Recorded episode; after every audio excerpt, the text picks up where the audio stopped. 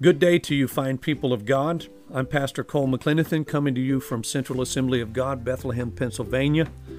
I trust that you will find great value in listening to this message today. My hope is that you're encouraged and strengthened by the word given, and that you will return to this site frequently to listen in. Be blessed.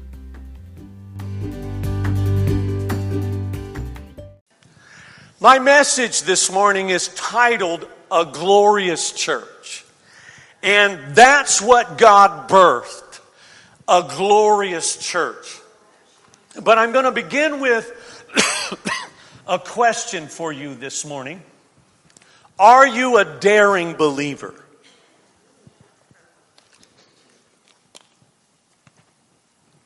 You see, and I'm going to put a little description on it because you may think of you, is that Liz? That's Pastor Amy's stylist. She's the woman right there. She makes my woman look awesome.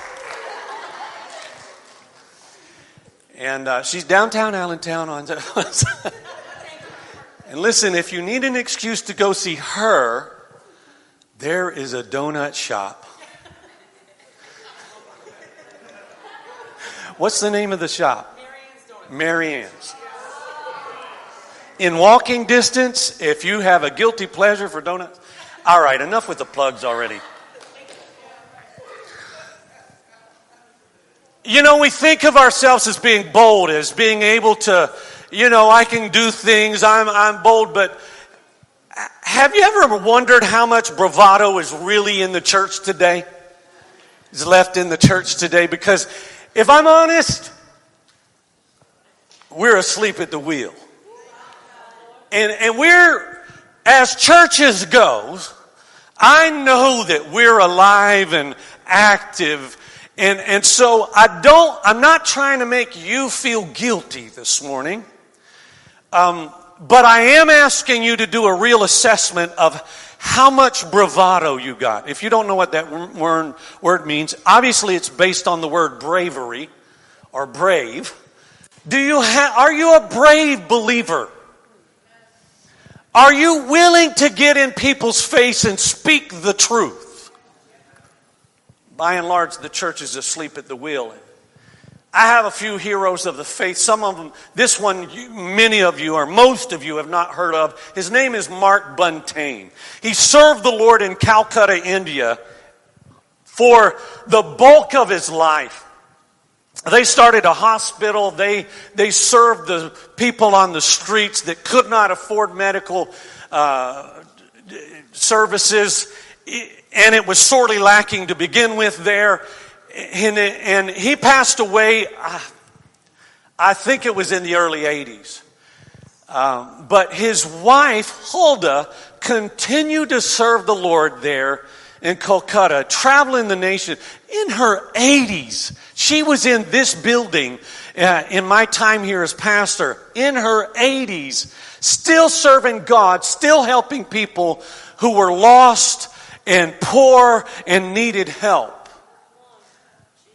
I appreciate men and women who are not particularly bowled over by the religious establishment that want their name in lights and people to recognize them in that regard. Those who dare to touch the world. I wonder if I'm looking at some that are willing and daring enough to touch the world around you. As I read the Gospels, the New Testament, it becomes apparent, at least to my thinking, that the church should touch every segment of society. Of our multicolored, many-leveled society. It should impact the poor, the sick, the indigent, the oppressed, the lonely, the imprisoned, the hurting. And I'm not done there, because we should touch the wealthy, those who have no need of anything except Jesus. We've got to touch the whole of the society around us. I'm asking myself as a pastor, even now, on the brink of turning 62 years of age, am I willing to be a spiritual Captain Kirk? boldly going where no one has gone before. Or just happy to sit here till I retire saying, I've done a good work. Thinking that when I get into heaven, the Lord's going to say, well done. Well, I'm expecting Him to say, well done, but it's not because I'm going to sit until I retire, if that happens. I'm expecting to be raptured, not retired.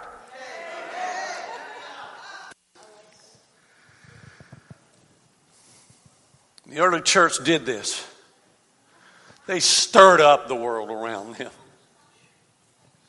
They were daring. They were bold. They did things. I want you to think about this for a minute, because most of you know how the New Testament church, how it started, you know. The upper room, they come out of the upper room, been filled with the Holy Ghost, and that was, the whole city knew something had happened that day. And on that very day, Peter and the other disciples, they baptized 3,000 people, at least. 3,000 people. We baptized 3 people. And I don't know how it happened. I'm certain of this. I know it wasn't just Peter and John and the 12. I know it wasn't. Because we're talking about 3,000 people. And they were appointed at 120. You were in the upper room. All right, get out here and help us out. That changed everything. The whole of Jerusalem was changed in that moment because of what God did in that upper room. And I want you to think about this for a minute. They had no script. They didn't have a script. There was no one that went before them. Now, listen, when this church starts, it's not like Jesus before He left. Now listen, something's about to happen, boys. And Peter, you're going to be in charge. And you know, by the way, James, my brother, my half brother, he's going to help you out a bit. And you're going to be in this department. You're going to serve in that. I want you on this committee. There was nobody like that. They had none of that. No script to follow. All they had was the Holy Ghost. And here's what happens, folks. And if you're going to take notes, it's going to be tough for you today. But I'm going to take you to the scriptures. And by the way, I wrote this message before we went away. Pastor Amy and I had an amazing week away in a glorious place that we love being in. The peace and the quiet is phenomenal. It's so totally not Allentown, Bethlehem, Easton. It's the complete opposite. You have to hunt people to find them. But I started this message in the middle of our time of prayer and fasting. You know that happened just before we left a couple weeks ago, and I was feeling a bit bold and daring as I'm praying, because I start praying big prayers when I get into prayer and fasting. My expectations rise, even though they're always up there according to what most of you would think, but they rise even higher. What territory, what greater distance, what bigger things can we do for the kingdom of God? I'm wondering if I have any other bold believers ready to march on the devil's turf. To do as Pastor Kerry said, put their foot. I put this big old 12.5 on his foot, on his neck, excuse me. Take back what he's stolen. I've had enough of his mess. I want him fearful. I want him shimmering whenever he hears my name. You do enough prayer and fasting, you'll start talking that same language. Look at this passage from Acts 4, verse 32. All the believers were united in heart and mind, and they felt that what they owned was not their own. Oh, my goodness. What they owned was not their own. That's how they felt. So they shared everything they had. How much did they share? The apostles testified powerfully to the resurrection of the Lord Jesus, and God's great blessing was upon a couple of them. God's blessing was on all of them. Let's watch what unfolds here. There were no needy people among them because those who owned land or houses would sell them and bring the money to the apostles to give to those in need. You know what this means? Look at it. Look at it again. Those who owned land and houses. You know what that means? It means some people didn't own land and houses. But the ones who did gave them up.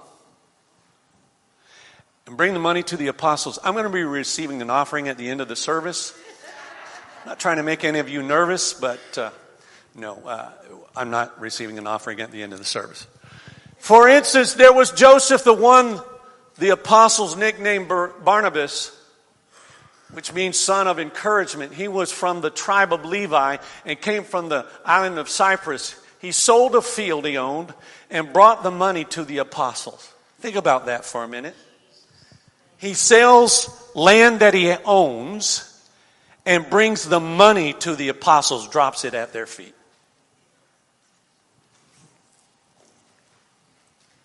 So let me begin. If you're taking notes, Roman numeral 1, sold out. Just write that down. Since the day of Pentecost, the church has grown beyond 5,000 men. That's what the scripture says. It's 5,000 men, which means because it was a male-oriented society, they didn't even count the women, sorry ladies, and the children. So the church is likely 15,000 plus strong now. And I'm talking about I'll be generous and say a couple of weeks in. So think about this for a minute. From nothing, where there was no actual church, no building, from nothing, you got the 120 hiding out in a room. And then the Holy Ghost blasts on the scene and boom, there's an explosion. And so they're at 15,000 plus, from nothing to 15,000 plus. That's a large enough group to draw a good bit of attention, and it did. They had the attention of all of Jerusalem. In fact, for the bulk of Israel and the surrounding community, if you will, because there were many people there on the day of Pentecost, from all over around them. And so this is the state of the church. And remember, they have no building. They don't have a place to gather. Again, they had no script. They're just trying to do the best they can. And they gather in homes. They gather on fields. They do what they have to do to make church happen. And they don't know. It may look a lot like it did in the synagogue, but now everything's different because Jesus, the Messiah, has come. And they've been given a mission. And then an odd thing happens. Peter and John go to the temple. And they heal a guy that was lame from birth. 38 years, I believe the scripture says. He was lame. And they heal him. And when the guy goes shouting around in the temple, they go, whoa, hey, whoa. Whoa. The religious establishment said, no, we don't like this. Yeah, we're not going to let you speak any longer in Jesus' name. Don't bring up his name. Well, Peter and John are saying, just so you guys know, I mean, he did it on the day of Pentecost. He said, just so you guys know, you crucified the Messiah. But don't feel too bad because you were supposed to. And they're like, we're too smart for that, dude. We wouldn't have killed the Messiah. We wouldn't have hung him on a cross. They're the religious establishment. And so they're now telling Peter and John, don't speak in his name anymore. You thought it was bad today. There's nothing new. They're telling him, they've just healed a man. And they're telling him, don't do that anymore. Or it's okay if you heal people, just don't say it's in Jesus' name. Uh-oh. Sounds like something in church these days. And this is where we get our start today. They say to those religious establishments, they say, should we obey God or you? How do you choke that one down? Well, we want you to obey God, but we also want you to obey us. Because we don't want to hear this anymore. Peter and John basically say what you want. We're going to do what we got to do. You do what you got to do. We're going to do what we have to do. He said to go forth and tell everyone that he is the way of salvation. So they return to their people. They gather for prayer and they recommit themselves to the cause. And listen to this verse. This is Acts 4:31 now. After this prayer, the meeting place shook and they were all filled with the Holy Spirit. Then they preached the word of God with boldness. Who was in that room? It wasn't just 12 disciples.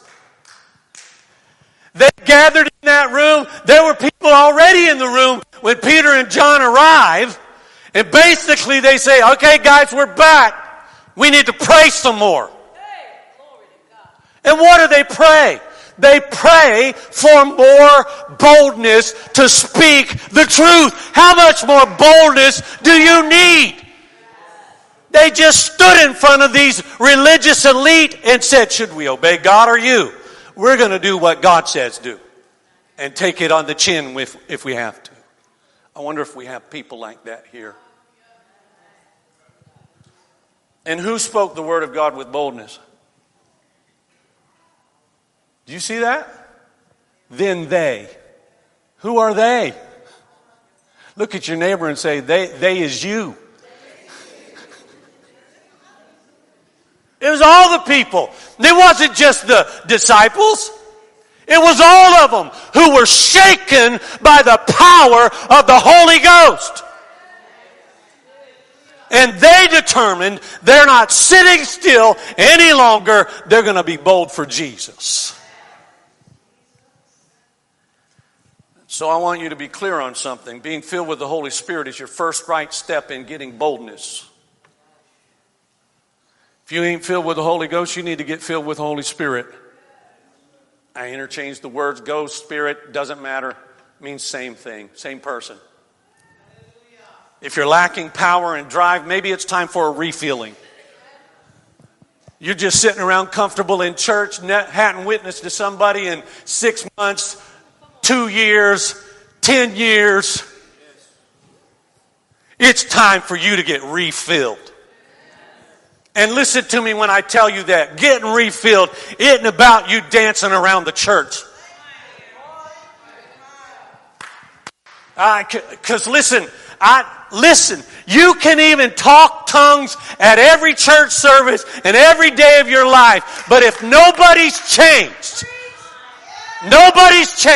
because of the power of God in you, then you need a true refilling.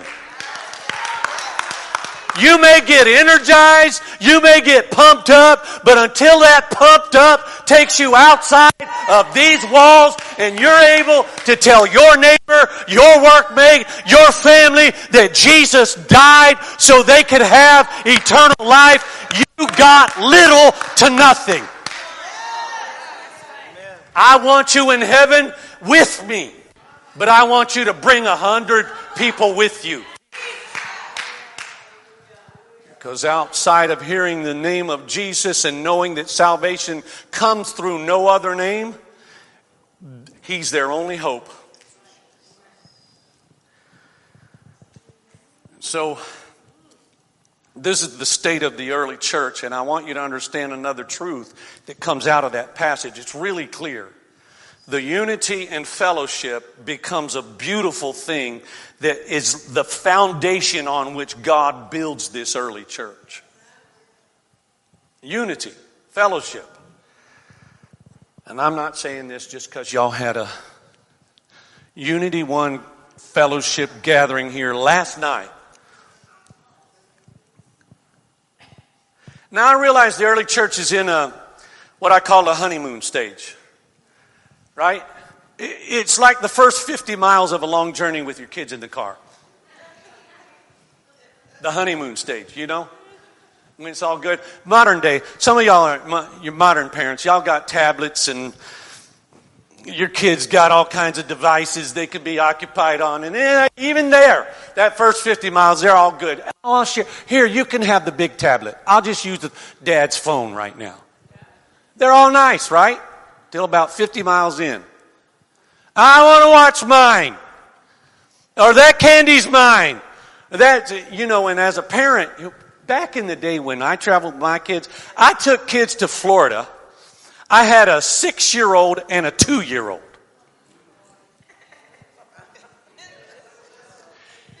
We didn't have tablets. We didn't have all that stuff. I was listening to Space Jam for 150 miles. I believe I can fly. I believe I could touch this guy. I got a 2-year-old in the back of the car going, I believe I could fly. I could still sing half of the songs on Space Jam, the movie from the track.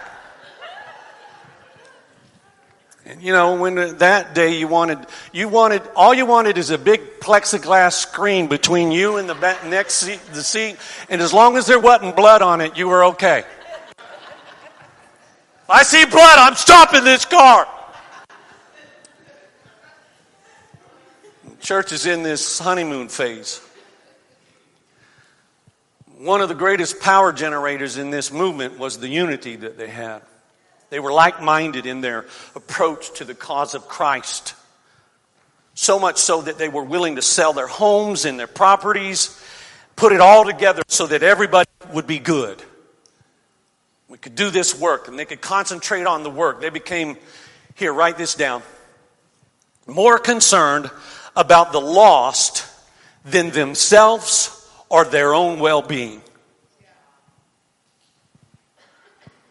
They weren't thinking about what I got in my MBA, what I got in my retirement, my IRA. They weren't thinking about that. They sold what would have been their future. Because they were worried more about the future of people who were lost. And that's another thing that being filled with the Holy Spirit ought to do in you. Be less concerned about you and more concerned about the lost. They were told to be quiet, but they weren't. Roman numeral number 2, selling out is costly. I'll take you back to verses 34 and 35, same chapter. There were no needy people among them because those who owned land or houses would sell them and bring the money to the apostles to give to those in need. That's costly, isn't it?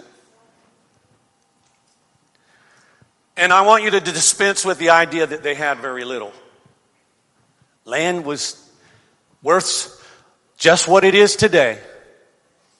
Houses were worth what they were for you. It meant just as much as you giving up your house today.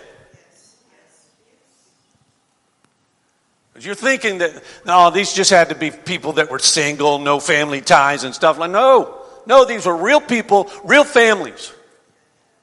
This was a serious matter and they were committed to it. This New Testament example wonderfully represents how thoroughly God can change a life.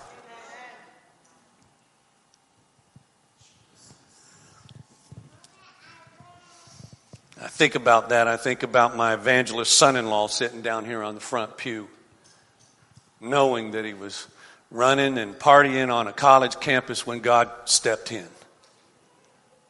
God had a different plan. Mine doesn't look that dirty, but it was just the same. God transformed my life. I had a direction. I had a plan. God changed it. Verse 36 introduces us to Barnabas. who sells out and later becomes a missionary. Look at this. For instance, there was Joseph, the one the apostles nicknamed Barnabas, which means son of encouragement. He was from the tribe of Levi and came from the island of Cyprus. So he travels all the way from the island of Cyprus. Look in the back of your Bible, those of you who actually bring literal paper Bibles. And look at Paul's missionary journeys, and you'll find Cyprus in there. He travels all the way from Cyprus. He has the right family breeding because he's from the tribe of Levi. The ones who make up the Levites, they're the ones who handle the tabernacle and duties there. But God transforms his life. He sells what he has. He comes and joins the disciples, and he becomes the first missionary with Paul. They appoint them and send them out. So initially, it's Paul and Barnabas. Wow. Talk about a transformed life. One of my former churches, it was the first church where I was a lead pastor in that church. And I was thinking about this when I was reading this passage of Scripture, that we were serving the Lord in that church. And my youth pastor at the time, he was my age at the time. And so we're both in our early 30s. And he has a 13-year-old and 11-year-old daughters. And God calls him in the ministry. He has to leave everything, built a life, got a job, everything secure and a home and all of that. And God says, I want you in ministry. They're still serving the Lord. Hearts Ablaze Fellowship, Douglas, Pennsylvania. Just kind of over there near Pottstown area. Taking up your cross is no small matter. Here's what the Bible says, Matthew 16:24-25. Then Jesus said to his disciples, if any of you wants to be my follower, you must give up your own way. Pause there for a moment. Take it in. Give up your own way. Take up your cross and follow me. If you try to hang on to your life, you will lose it. But if you give up your life for my sake, you will save it. You'll save it. I know, everything in the Scriptures, it's like everything God does, he does it backwards. We want him, okay, I see the supply, Lord, all right, I'll do that. That's just not how he works. He says, you trust me and I will supply. But you got to take your step first. You got to be like Peter stepping out of that boat. If it be you, Lord, bid me to come to you. Well, come on, Peter.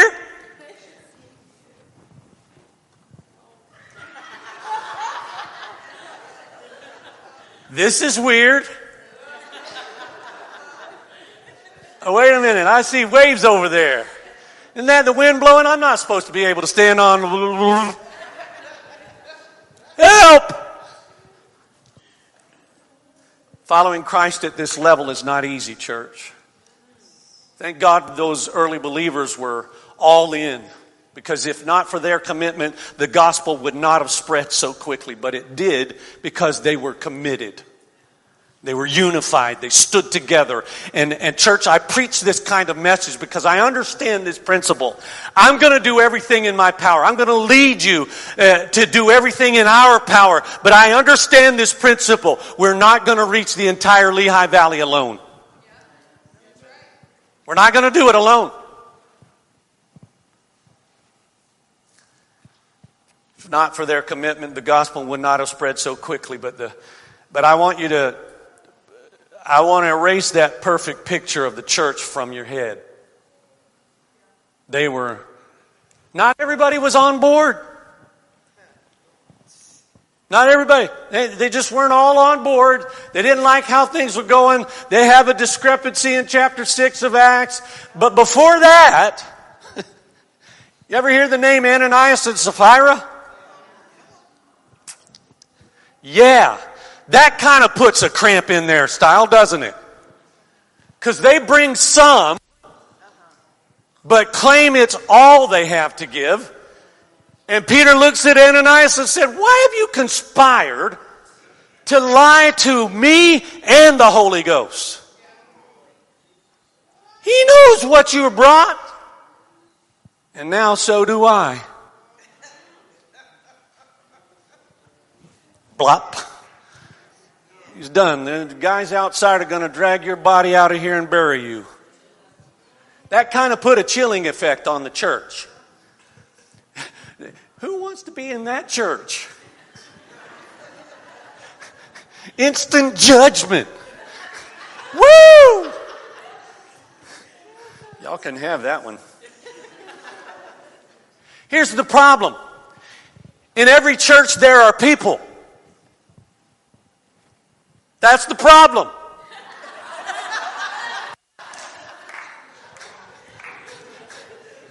The people, they're just like you.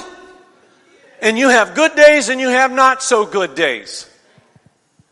There are days that you're all calm and confident and got all the time in the world. And we were away on vacation and I'm driving down roadways and I got people up my butt.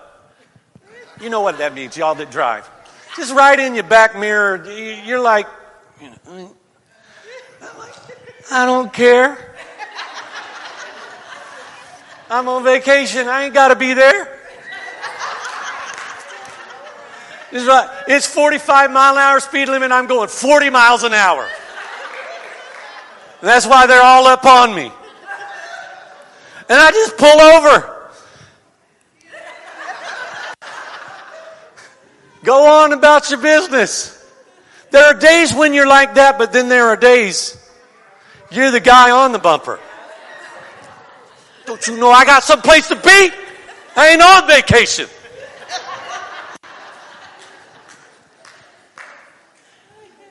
That's the problem with the church. People. There'd be people that would be selfish. People that would be Jacob-like, connivers, weasels, finding their way to manipulate circumstances. There were people like that in the early church because there were people in the early church that weren't all good and didn't have it all right and didn't have all the fruit of the Spirit yet. So it's costly, but the benefits outweigh the cost. I don't want to flip the scripture just yet. Yeah, selling out is costly, but and it's no guarantee for the good life. I have to tell you that. I mean, because I think I can safely say I sold out for the Lord. I mean, my family is in Florida, still in Florida. That whole area that got messed up with hurricanes, that's where I was born and raised. And of all hurricanes, your son's name, you know, what's that about? Anyway, and so I sold out. All of my family, everything that was familiar to me, hunting and fishing. Fishing in Florida, people, come on. If you love fishing, Florida. But God said, no, I need you here. And by here, he means literally here. So your road that you may walk could be marked with some hardship. It really could. I know I got biblical proof because John 16:33, I've told you all of this so that you may have peace in me. Here on earth you will have many trials and sorrows. It says you will have, not you may have. It says you will have because you're amongst people. And because people are people, sometimes you're going to run into trouble with those people that say they love God. Some of them really love God. But thank God that scripture doesn't end there. But take heart, Jesus says. This is Jesus talking. Because I have overcome the world. This is before the cross. Jesus is speaking, looking at the future, saying, take heart. You're going to have some troubles. If you really sell out to me, listen to me. If you really sell out to Jesus, there's going to be some people that look at you and say, you are a full-on nutcase. And you have to be willing to manage that. Most of those new believers had to leave their home in Jerusalem. It wasn't easy. All of them didn't, but most of them did. Whatever the cost, the benefits far outweigh them, though. Amen. Why? Because it's John 10:10. You can quote this one. The thief's purpose is to steal, kill, and destroy. My purpose, Jesus is talking again, is to give them a life, them a rich and satisfying life.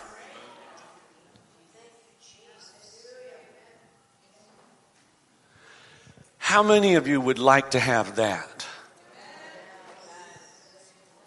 A rich and satisfying life. That's not just talking about physical riches. He does that. He blesses that way.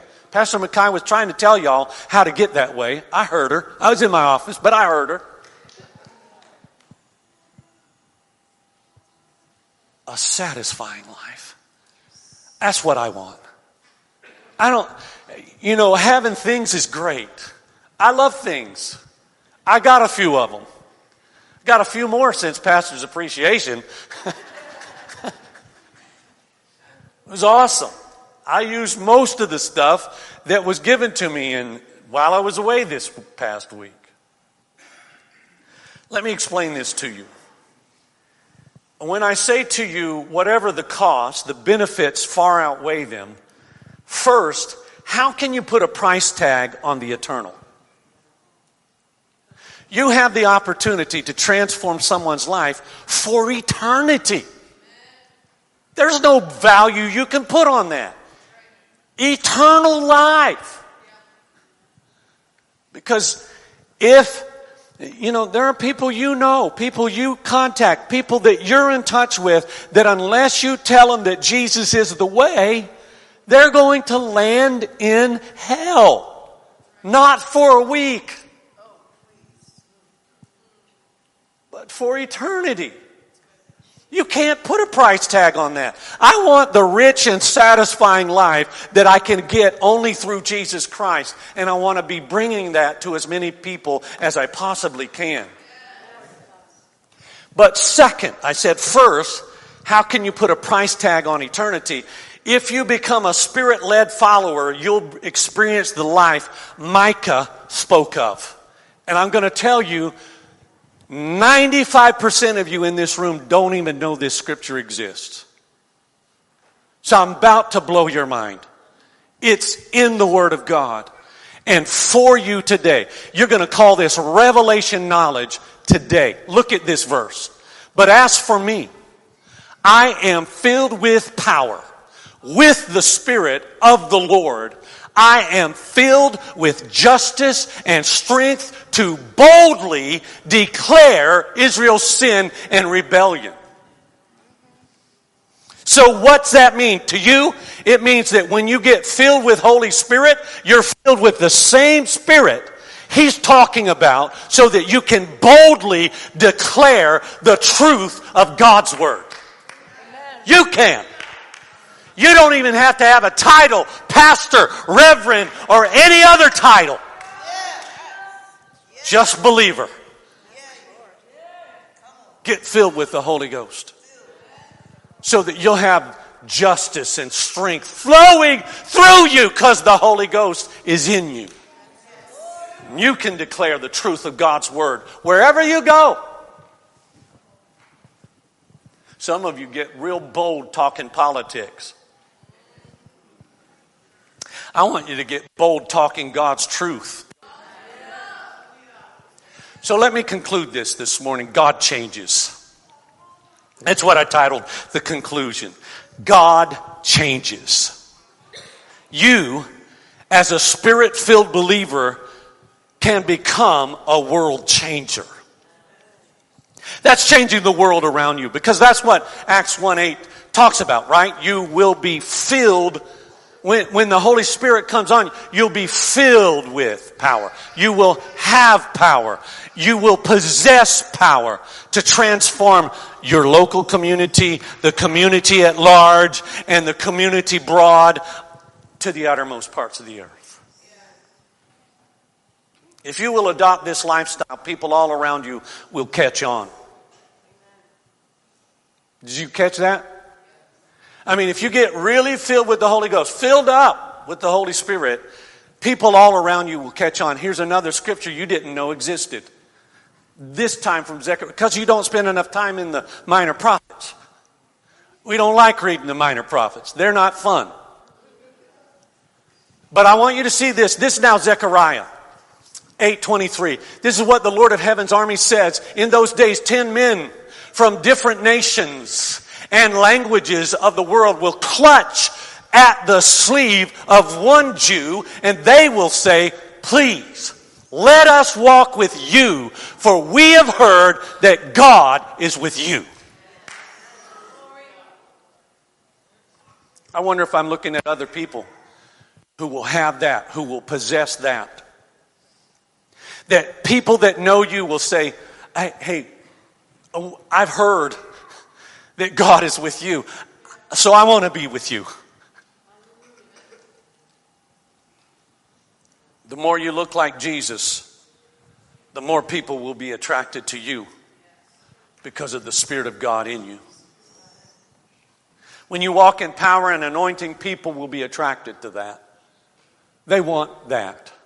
They don't want you and your politics and your political message and your, you know, you can talk all kinds of things. Your football stuff. I know y'all worried about it. It's about to start, isn't it? Eagles are about to start. And some of y'all sitting here saying, "Oh, stop worrying about the Eagles. They're going to win, all right? Have a little faith." I know y'all had a hiccup on Monday. I say y'all because you know I ain't with you. You know I don't want them to win, but they should. We're worrying about all kinds of things. People don't want to worry. Listen, get so full of Jesus that you bubble out Jesus everywhere you go, and they want that. That's what people want. The beauty that comes from being who Jesus designed you to be. Doors will open to you for people to come to Christ. Come on, Pastor Mackay. And Carrie, if you're working with her. You know, my greatest joy, my greatest pleasure is being able to pray with people to receive Jesus as Christ and Lord of their lives, Savior of their lives. It's priceless to me. Still the greatest treasure. It moves me still. Doesn't matter how many times I prayed with hundreds and hundreds of people to come to Christ. And it still moves me in my spirit. I want the church to be marked by our willingness to sell out for Christ. To not be so full of ourselves and our manner, our way, our things, but to sell out to Jesus. Let's be recognized by chasing the things that have eternal value. Did you hear that?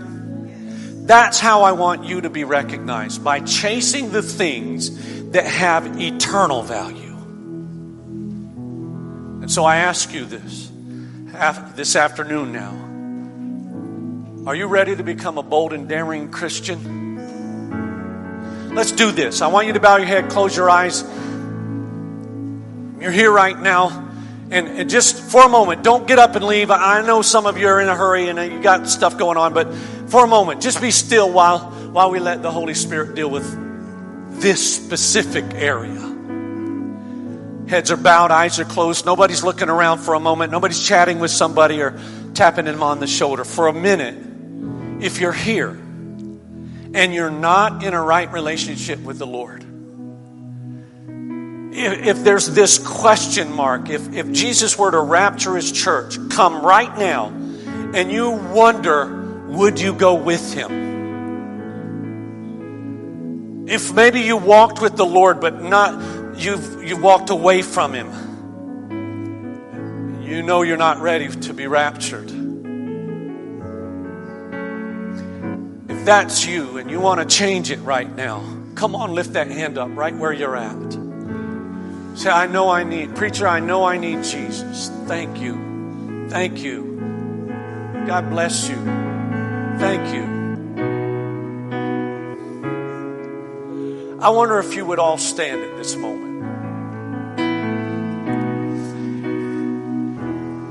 And I'll come back to you believers in a minute, but you know that you're wanting Holy Spirit to deal with this first, right?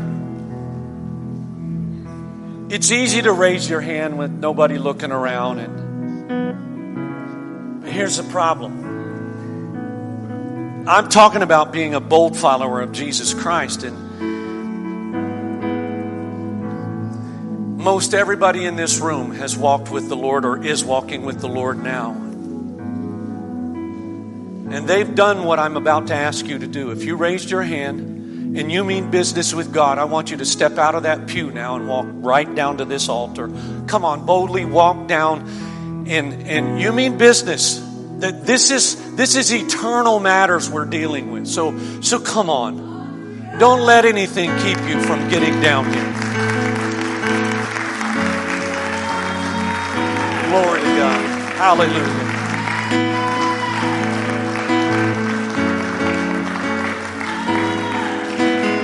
Praise the Lord.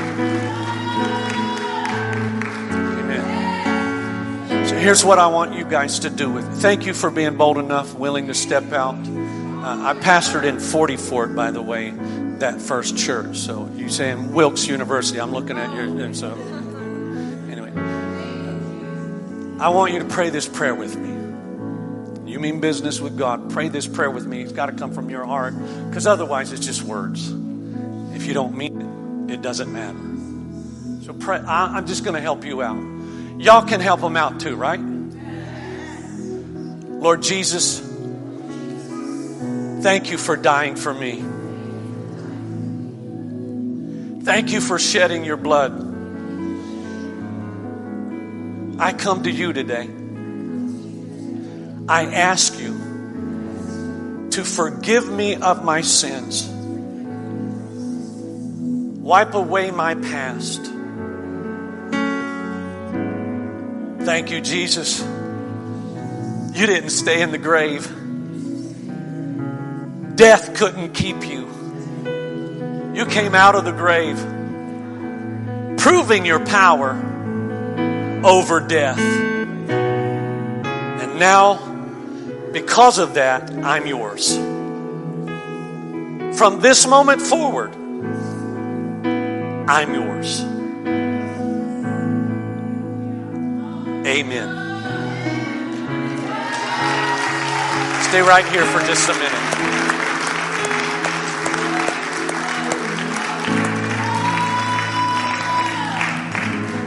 I'm going to ask you to see that gentleman right there. He's going to walk you right through that door and just get a little information for it. Because here's the deal. This is like you opened a door and there's a pathway in front of you. This is how we help you get on that pathway. That's all. We're not going to ask for money. We're not going to. We just want your Social Security card. No, we don't. Twice today we did. No, we don't. But just to help you know what's next. All right. So go talk with that gentleman, please. Get your stuff and go over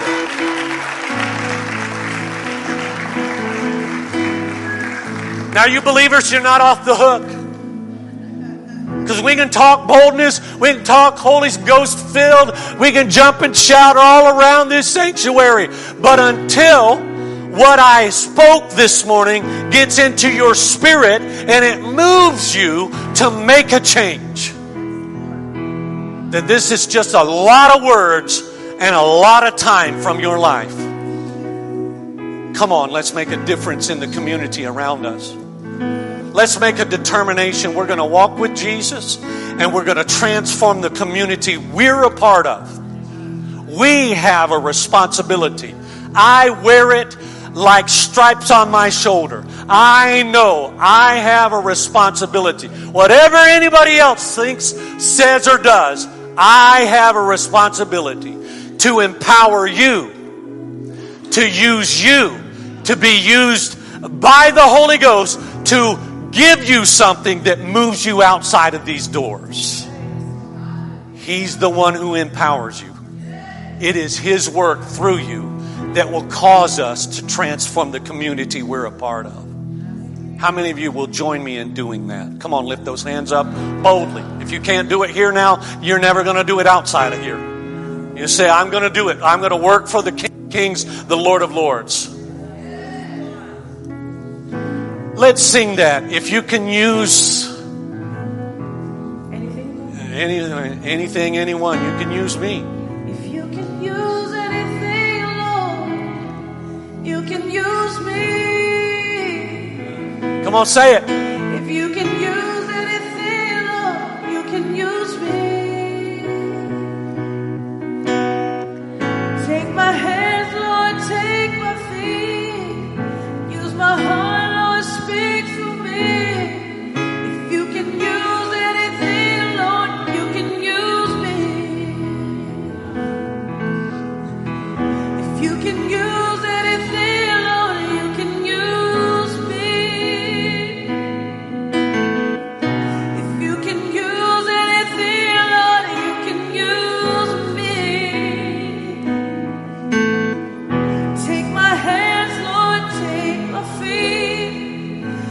my heart, Lord, speak through me. If you can use anything, Lord, you can use me. Just say the words, you can use anyone. If you can use anyone, Lord, you can use me. Yes, He can. If you can use anyone, Lord, you can use me. Come on, say it. Take my hands.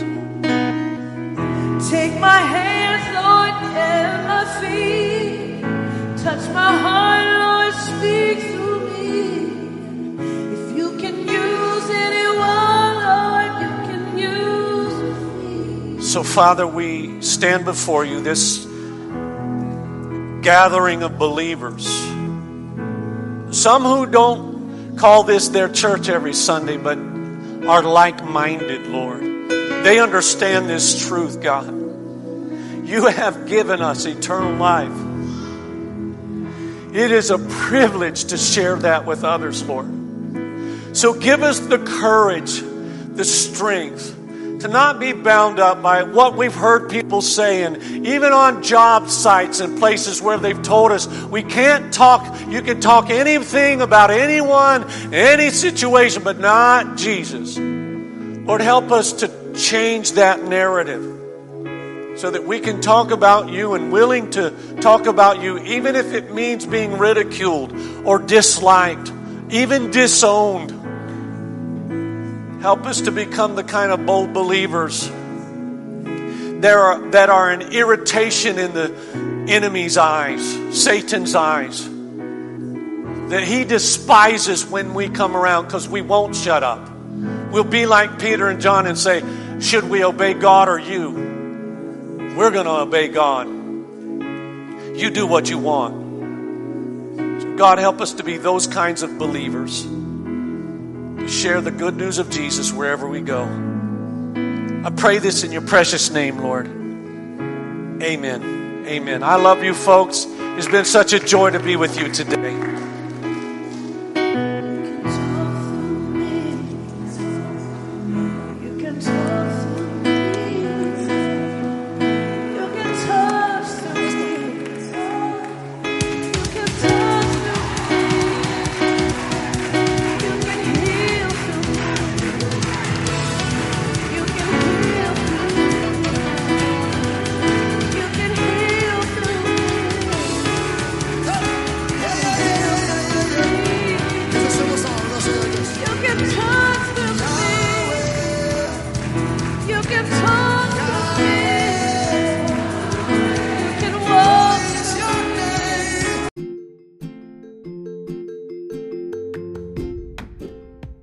I hope you've enjoyed today's message and that it has been a blessing to you.